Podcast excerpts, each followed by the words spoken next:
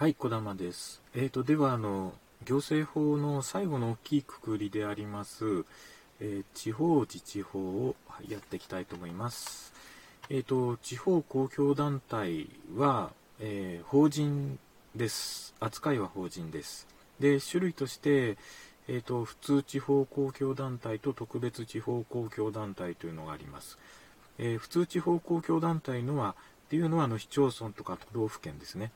市町村は基礎的な地方公共団体って呼ばれてまして、で、それを包括する広域の地方公共団体を都道府県という位置づけです。で、一方、特別地方公共団体は、えー特別区、えー地方公共団体の組合、財産区っていうことで大きく分かれてまして、まずあの特別区なんですけども、特別区っていうのは地方自治法上との区になります。東京23区のことです。これは基礎的な地方公共団体になります。で、えー、と次に地方公共団体の組合なんですけども、組合一部事務組合というのと広域連合というのがあります。えー、と一部事務組合というのは普通地方公共団体及び特別区がその事務の一部を共同処理するために一部事務組合を設けることができるというもので広域連合というのは地方公共団体及び特別区が、えーその事務で広域にわたり処理することが適当であると認められるものに関し広域計画を作成しその事務の管理及び執行について広域実計画の、えー実施のために必要な連絡調整を図り並びにその事務の一部を広域にわたり総合的かつ計画的に処理するために広域連合を設けることができるというものです。えーあと財産区ですね。えー財産区っていうのは、えー市町村及び特別区の一部で財産を有しもしくは公の施設を設けているもの旧財産区で、え市民え市町村及び特別区のあの配置分合もしくはあの境界変更の際に市町村及び特別区の一部が財産を有しもしくはこう公の施設を設けるものとなるもの財、え新財産、まあ、こういったものがあの地方公共団体と呼ばれるものということになります。で、あと大都市等特例っていうのがありまして、えこれはあの指定都市と中核市っていうのがあります。えーとしえー人口が50万以上ですとあの指定都市、えー20万以上ですと中核市という、まあ、要件があります。で、えーと事務配分の特例がそれぞれありまして、とえーまず指定都市は都道府県が処理する事務のうち一定の事務等を処理することができる。中核市は、えー指定都市が処理することができる事務のうち一定のものを処理することができるということで、えー一応特例があります。ね、で都道府県の関与なんですけども指定都市の方は、えー都道府県知事の許可等の処分や指示等を要しない、えー中核市は都道府県知事の指示等を要しない、え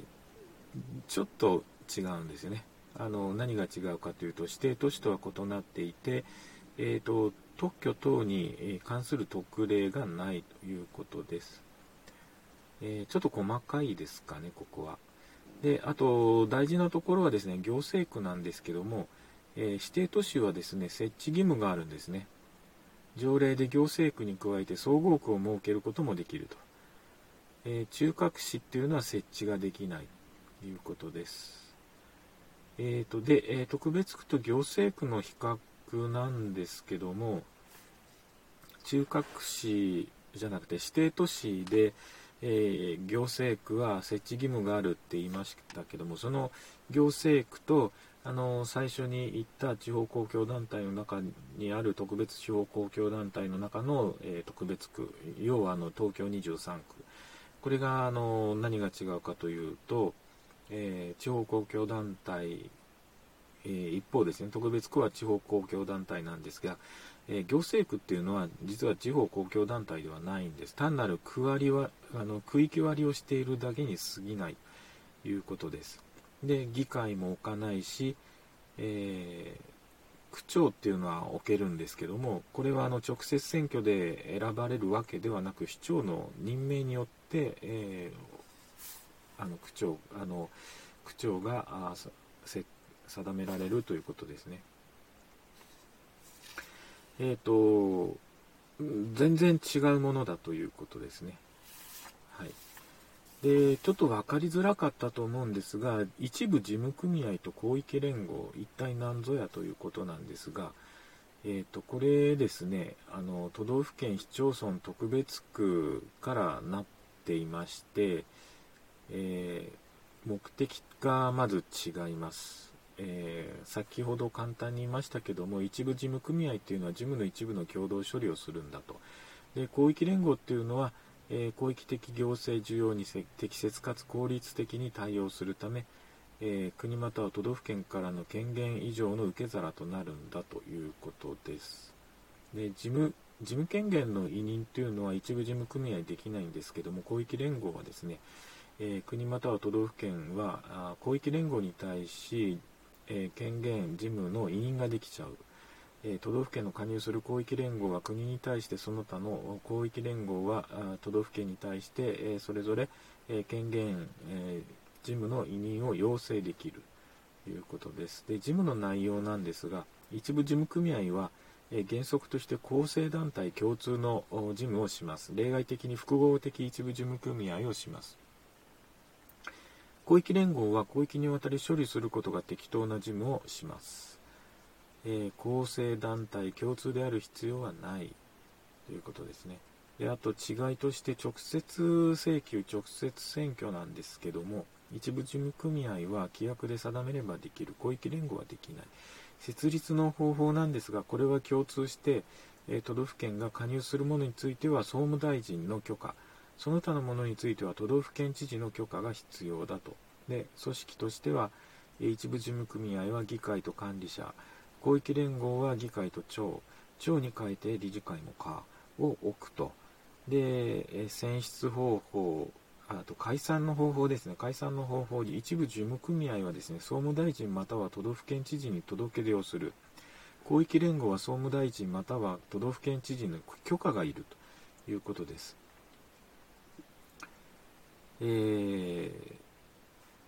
ー、地方公共団体が広域連携を取る方法は法人格を有する一部事務組合と広域連合のほか法人格を有しない方式である普通公共団体相互間の協力もあります。でこれはあんまり、えー、細かいのであれですけども、えー、連携協約、協議会、機関等の共同設置、事務の委任、委託、えー、事務の代替執行、職員の派遣というものもあのあるんですよということですね。はい。で、えーと、次にですね、地方公共団体の事務条例規則についてあのいきます。えーと、ここが大事なのはですね、えー、第1号法定受託事務、第2号法定受託事務、で、えー、法定受託事務以外のものとして事務あ自治事務というのがあるというのが非常に、えー、